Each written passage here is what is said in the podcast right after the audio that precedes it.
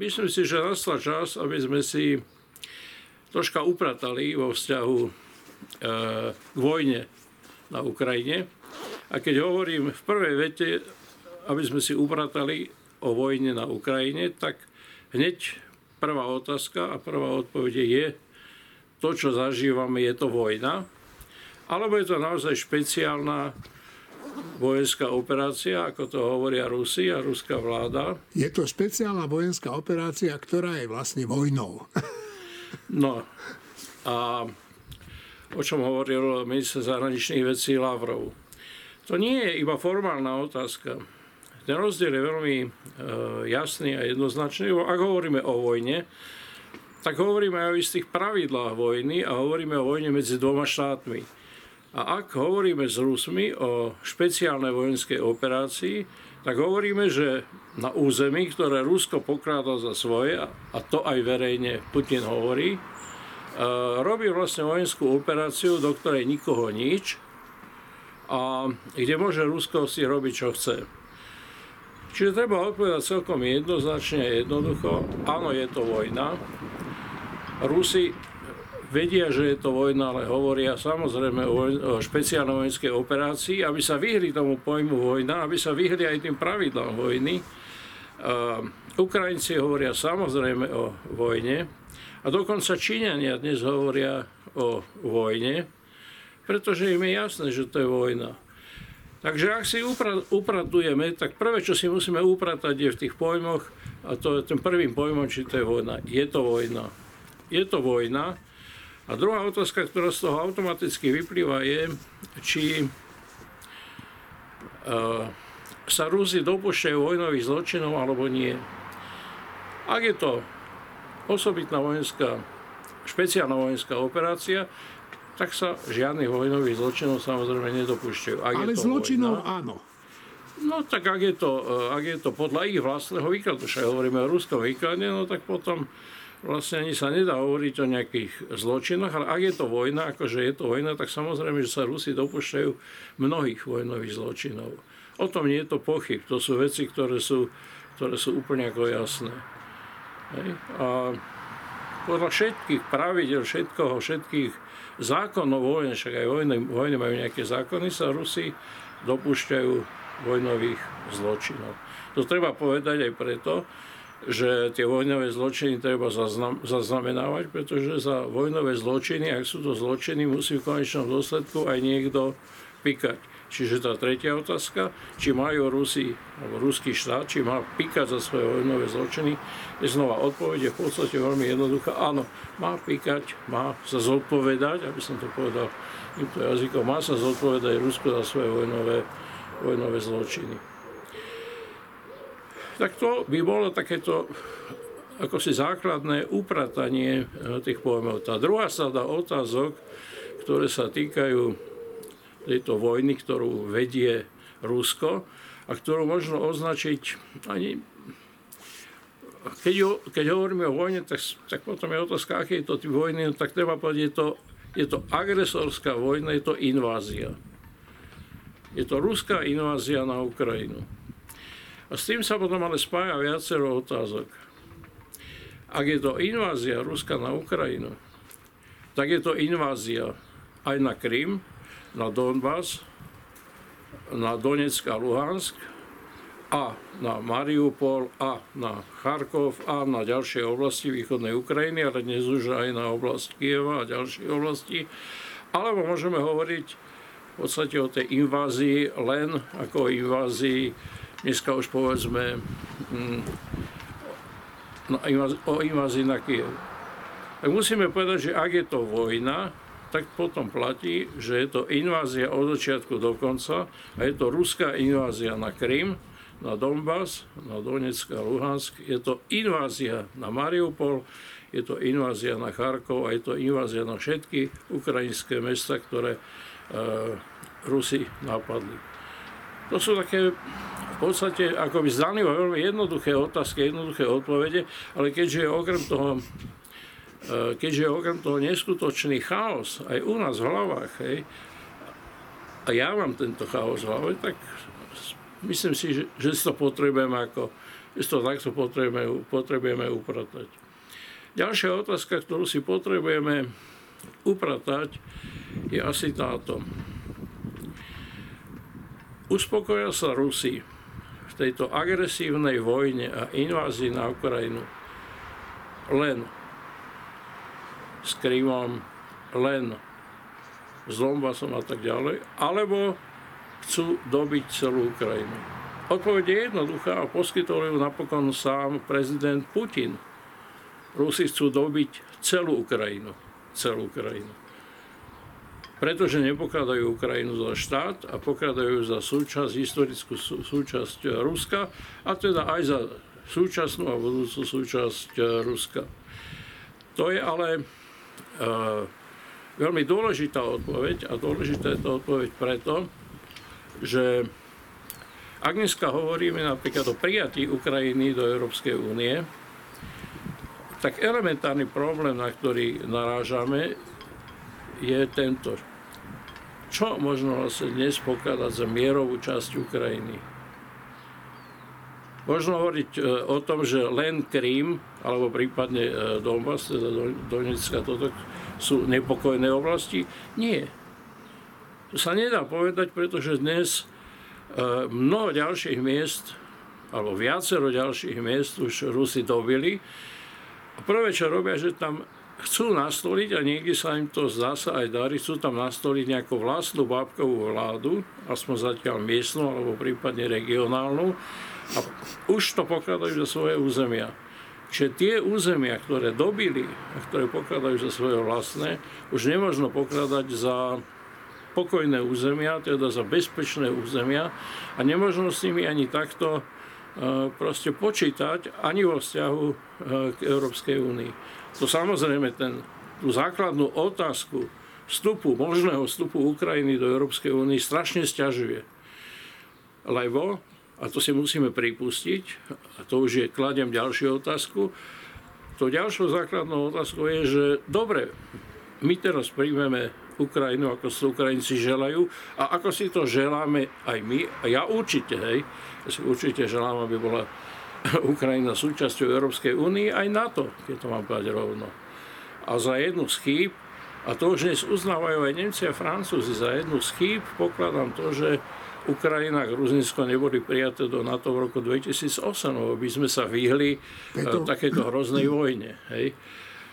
No dobre, ale keď si, dnes, keď si dnes skladiem tú otázku, že či teda môže byť Ukrajina prijatá podľa normálnych regulári do Európskej únie, na čo dneska eh, na čo dneska nalieha Európska únia, ktorá hovorí, my nemôžeme prijať Ukrajinu do Európskej únie, ale pretože musíme splniť isté regulárie. To je pravda.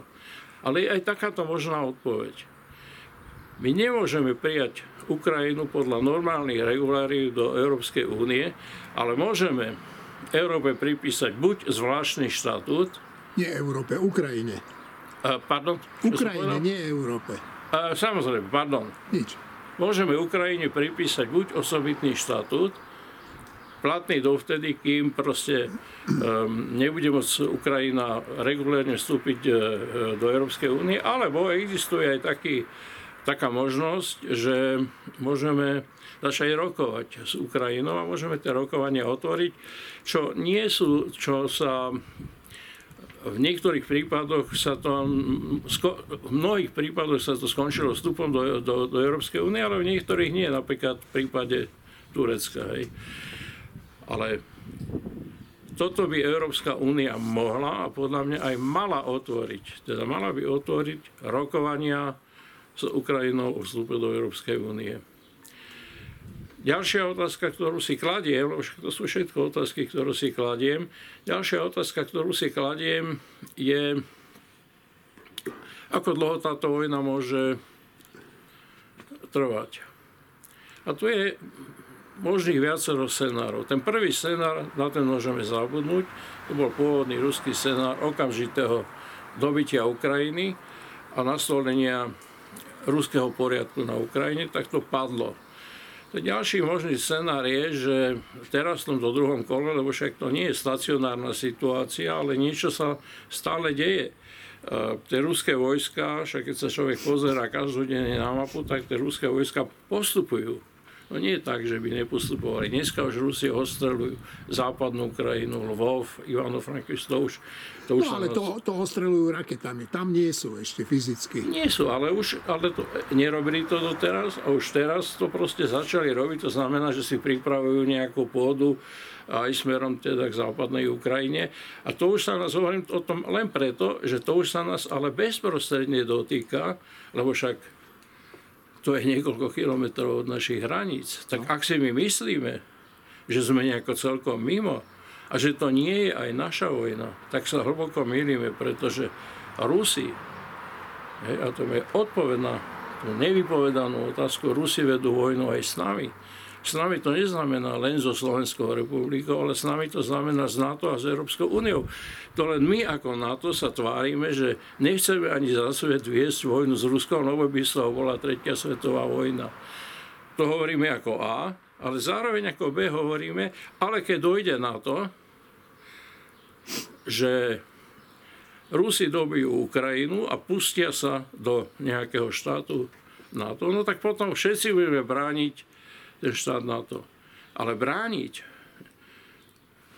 uh, Estonsko, Litvu, brániť uh, Lotyšsko. Lotyšsko, brániť Slovensko, brániť Moldavsko, lebo to sú tie krajiny, brániť Maďarsko, to sú, to sú priami susedia, ak som ich dobre spočítal, tých menších, teraz nehovorím o Polsku. Ale brániť takéto malé krajiny je oveľa ťažšie, ako brániť Ukrajinu, ktorá je veľký štát a ktorá najmä vyžaruje neuveriteľnú nezlomnú vôľu sa brániť. No, to je najväčší náš spojenec. O toho prídeme, keď to prehrajú. Najväčší spojenec. Hej. Čiže e, to je môj otáznik. Na to ja nemám odpoveď, ja nie som vojenský odborník, ale to je môj otáznik, to je moja otázka, či nie je lepšie zmeniť myslenie, zmeniť uvažovanie, potočiť ten problém ináč a jednoducho si položiť otázku, či nie je lepšie brániť Ukrajinu, ktorá je schopná sa brániť, je ochotná sa brániť a dáva na to neuveriteľnú energiu, neuveriteľné prostriedky a neuveriteľné, neuveriteľné množstvo ľudských životov, ako potom čakať, kým proste zrovná Rusko Ukrajinu zo zemou, lebo stratégia Ruska je rovnaká ako v Čečensku, v Groznom, kde zrovnali Grozný so zemou a je rovnaká ako v Sýrii, kde zrovnali so zemou Alepo. A teraz to hovorím ako drobnú poznámku počiarov. Toto je koniec tej neskutočne falošnej ideológie o slovanskej vzájomnosti.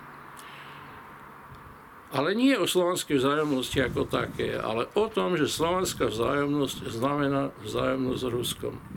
To je veľmi zaujímavé, že sa ukazuje sa, že tá slovanská vzájomnosť v podstate existuje. Ale dneska to nie je slovenská vzájomnosť s Ruskom, ale slovenská vzájomnosť s Ukrajinou. To je obrovská vec. A z čoho sa to dá očítať? Lebo to sa dá očítať veľmi jednoducho. Dá sa to očítať z toho, ako sa správame pri utečencoch z Ukrajiny. Hej to je na slovenské pomery nevydaná ochota a nevydaná obetavosť aj našich ľudí, ktorí proste tých utečencov z Ukrajiny príjmajú. Tak sa ukazuje, že nerad to hovorím, lebo ja som bol za to, aby sme príjmali utečencov aj zo Sýrie, aby som to povedal rovno, ale reálny fakt je taký a treba proste akceptovať aj reálne fakty. Reálny fakt je taký, že predsa len máme bližšie Ukrajine a k Ukrajincom, pretože sú to európsky národ, pretože sú to kresťanský národ a pretože sú to národ, ktorý rozpráva jazykom, ktorému do istej miery rozumieme a má históriu, ktorej tiež do istej miery rozumieme, pretože a, sa dosť podobá na našu históriu, a, to znamená na históriu štátov a národov, ktoré vznikajú postupne z veľkých, veľkých obetí. Teda áno, myslím si, že slovanská vzájomnosť existuje, ale že to nemusí byť a priorne slovanská vzájomnosť k Rusku, ktorá aj na dlhé desaťročia je pochovaná. pochovaná. Ale totálne pochovaná, ale že to je dneska slovanská vzájomnosť v Ukrajine, ktorá je oprávnená a ktorá má aj pre nás svoju logiku a naši ľudia aj ukazujú, že proste to, tomuto typu slovanskej vzájomnosti veľmi dobre rozumejú. Teda hovorím to len preto, že slovanská vzájomnosť znamená v tomto prípade predovšetkým vzájomnosť na základe obrany slobôd. Hej. Teda tým kľúčom tej slovanskej vzájomnosti nie je nejaká, nejaká abstraktná slovanská vzájomnosť, ale sloboda. Obrana slobody. Dobre, poďme k ďalšiemu kroku alebo k ďalšej otázke. Hej.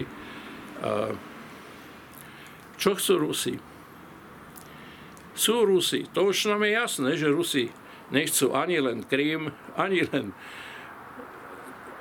Donbass. Donbass, dokonca ani len teda východnú Ukrajinu, minimálne, že chcú celú Ukrajinu, ale dneska je nám jasné, že nechcú len celú Ukrajinu, ale chcú uh, celé Rusko v najväčšej rozlohe, ako Rusko v dejinách dosiahlo. A ak sa celkom nemýlim, tak najväčšiu, Rus, uh, najväčšiu rozlohu dosiahlo Rusko za Sovietskeho zväzu. Po druhej svetovej vojne. Po druhej svetovej vojne. A tam sme boli aj my. A tam sme boli aj my. A toto chceme? Čiže ak je to tak, a je to tak, však nám to ten Putin rovno hovorí, tak potom sa nás to týka nie len sprostredkovanie cez Ukrajinu, ale sa nás to týka absolútne bezprostredne. Lebo to znamená, že my v tom pásiku uh, sme, sme uh, dnes, zajtra, pozajtra a môžeme byť, nie sme, ale môžeme byť priamým sus- susedom bojaktivého Ruska. A môže sa nám stať len to, čo sa stalo západnej Ukrajine, že nás Rusi začnú ostreľovať. Ja nechcem malovať čerta na stenu, ale to nemožno vylúčiť. A nemožno vylúčiť to, že naši Slováci a naši Maďari a naši Rusíni na východnom Slovensku a možno, že aj ďalej, že nebudú odstrelovaní ruskými raketami. Však preto sem príde ten minister obrany Spojených štátov, ktorý tu nikdy v živote nebol, ale teraz to bude. Preto sa tu inštaluje um, celý ten systém tých, tých, Patriot. tých patriot a všetko, čo, čo k tomu patrí, že tá situácia reálne hrozí. A to, čo sa hovorilo ešte pred dvoma, tromi týždňami, alebo pred tromi týždňami povedzme, že uh, aký bol obrovský odpor proti tomu, aby proti dohode so Spojenými štátmi, to je dnes úplne nezmyselné. Hej? To je dnes úplne nezmyselné a mm, dovolím si tvrdiť, že už len najväčší podpalači vojnoví, naši teraz myslím, dneska stále ešte hovoria, že teda tie dohody neboli, neboli dobré. Čiže áno, tá vojna, tú, Rus, tú vojnu vedú Rusi aj s nami, z NATO a aj so Slovenskou republikou. A môžeme si hovoriť, čo chceme, je to proste tak, to je fakt. Toto nie je nejaké moje tvrdenie. Toto je jednoduchý fakt. Teraz, možno taká posledná otázka, alebo predposledná otázka v podstate, ako dlho to všetko môže trvať. Hej? Teda, aké sú scenáre trvania tejto vojny. No ak to Ukrajinci vydržia napriek tomu, že vlastne im síce pomáhame dnes, ale ešte sme si nepoložili tú kľúčovú otázku, či im pomáhame v najväčšej možnej miere a či im pomáhame dostatočne. Lebo to je kľúčová otázka pre nás. Hej. My im pomáhame, teda všetká česť a sláva aj Slovenskej republiky a našim ľuďom, ktorí pomáhajú Ukrajincom proste pri prechode hraníc na, do Slovenskej republiky s vojenským materiálom, politicky v rámci Európskej únie, v rámci NATO. Eh, to je dosť veľká zmena postoja od tej situácie spred troch týždňov. Moja otázka je iba tak, že či tá pomoc je dostatočná a moja odpoveď je veľmi váhavá, ale váhavo si myslím, že to treba preskúmať, dostatočnosť tej pomoci. Či nie sú možné dostatočnejšie formy e, tejto pomoci. Ja napríklad myslím na takú jednoduchú vec, ktorá vyzerá až tak detinsky. Ale napríklad, keby 100 milióny ľudí poslali pohľadnice Rusom v Rusku a na tých pohľadniciach by bolo vidno to strašné bombardovanie ruské a našli by si nejaké adresy, čiže logistická otázka, to nie je otázka ani politická, ani, ani, ani, ani neviem aká tak by, tak, tak by to proste mohlo pomôcť aspoň niektorým Rusom, niektorým hovorím, troška sa spamätať, pretože tí tie informácie jednoducho nemajú. Hovorím, vyzerá to tak zdálivo detinsky a ešte raz, ja tu nie som ten, aby som teraz e, dával tu niekomu, niekomu rozumy, ale takú otázku si treba položiť a treba hľadať také odpovede, ktoré nebudú odpovede typu, že čo nemôžeme, hej, ale odpovede typu, čo musíme. A tak, ako platilo ešte pred dvoma týždňami, povedzme pre Nemcov, že nebudú posielať žiadny vojnový materiál na Ukrajinu. Sa to v jednej chvíli zlomilo, lebo to bolo neudržateľné a po 70. rokoch Nemci museli urobiť základnú, základnú zmenu. Teda ja som presvedčený, a toto už je presvedčenie, už nehovorím teda celkom o faktu, som ale presvedčený, že túto otázku si NATO a Európska únia musia postaviť. Hej? Čo urobiť preto, aby tá pomoc Ukrajine v tejto chvíli aby bola ešte účinnejšia a ešte teda ešte teda silnejšia. A teda naspäť k tej otázke, že ako tá vojna môže vlastne vyzerať. Tak ak to Ukrajina vydrží, ak to Ukrajina vydrží, tak pokladám za možné, možný ten scenár v Afganistane. To znamená, že jednoducho Rusko tak spotrebuje svoje zdroje, zdroje hej, že bude musieť mier uzavrieť to pokladám za možné. Hej. Pretože je to súbeh viacerých proste vecí. To je súbeh vojenských vecí, teda životov ruských vojakov, však to sú synovia ruských matiek a ruských otcov, to sú životy ruských vojakov, to je aj obrovská zmena postoja k Rusku, za ktorú zaplatí Rusko obrovskú cenu. Už dneska platí e, obrovskú cenu za to, že v podstate celý svet, Rusko nemá dneska priateľov. Hej. To je obrovská cena, ale to znamená, to je aj ekonomická cena, a všetky tie zvyšujúce sa sankcie, ale to je aj cena rastúcej izolácie Ruska od sveta, a to sa môže stať pokojne, že to Rusi jednej chvíli proste nevydržia a že budú musieť, nie že budú chcieť, ale budú musieť k nejakému mierovému rokovaniu pristúpiť. Ale samozrejme, že je možné aj to, že možné aj opak, že je možné aj to, že proste Rusko tú vojnu s Ukrajinou vyhrá. My si to nechceme pripustiť a to nevypovieme. Hej. Ale keď človek počúva tie vety, ktoré dneska zaznievajú, tak z mnohých tých vied, aj od nás, a z Európskej únie a z NATO, v podstate z toho pozadia tých vied zaznieva aj to, že my nejako vlastne tak potichu, buď to Rusko strašne podceňujeme, hovoríme, Rusko musí na kolena, no tak nech mi niekto povie, že čo to znamená, že Rusko musí na kolena, hej. To je jedna strana také ľahkovážnosti a druhá strana to je taká vlastne a priorná nejaká, hm, nejaká nejaké strachopúctvo, kde my vlastne si myslíme potichu, že Ukrajinci tú vojnu prehrajú, ale nechceme to povedať. Ale treba pripustiť samozrejme aj to. A potom bude základná otázka,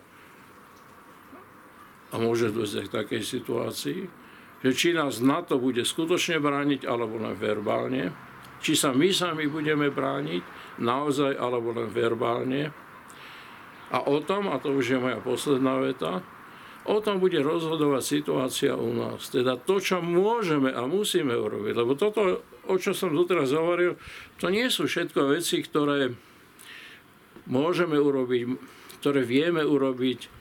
Sú to veci, ktoré sú často veľmi riskantné a kde sa môžeme len domnievať a dohadovať, ako sa to skončí. Ale to, čo môžeme a musíme urobiť, je a to je naozaj v tejto chvíli psia povinnosť tejto vládnej koalície. Je eliminovať tú časť politickej opozície, ktorá dneska je absolútne hlboko spojená s Ruskom. Je to piata kolóna. Ktorá je piatou, to nie je ako to je. Ona je skutočne, buď sú to Putinovci, teda sú to Rusi, je to ruský svet, sú predstavitelia ruského sveta u nás, alebo je to piata kolóna Putinovská na Slovensku. A to sa naozaj začína pri tých pamätníkoch, pri tých názvoch ulic, lebo tí Rusi si to neuveriteľne strážia, teda ruské veľvyslanectvo si to neuveriteľne stráži, lebo oni vedia veľmi dobre, že aj tie názvy majú nejakú symbolickú platnosť, že tá symbolická platnosť hovorí čosi o moci nad nejakou krajinou.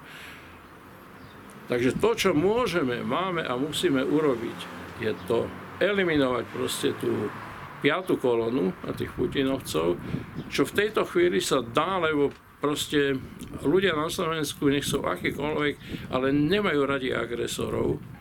Rozumejú tomu, že tí Rusi sú agresori a v tejto chvíli im ešte sa drží Ukrajina, tak sú ochotní aj pomôcť a sú ochotní aj proti tej agresii niečo urobiť. Ale Boh nás uchovaj od situácie, že tá Ukrajina padne lebo potom sa aj, aj situácia u nás môže zmeniť a môže nastúpiť iná slovenská vlastnosť a potom naozaj zbabelosť. Hej. Teda je to zbabelosť v tom zmysle, že, že ak my uvidíme, alebo ak uvidí aj tá časť slovenského obyvateľstva, ktorá dneska stojí za Ukrajinou, že proste Rusi to zlomili naprosto súrovou e, vojenskou silou, čo Rusia aj chcú, lebo zase majú nejaké historické skúsenosti, tak potom sa môže stať aj to, že vlastne my neubraníme ani vlastnú slobodu.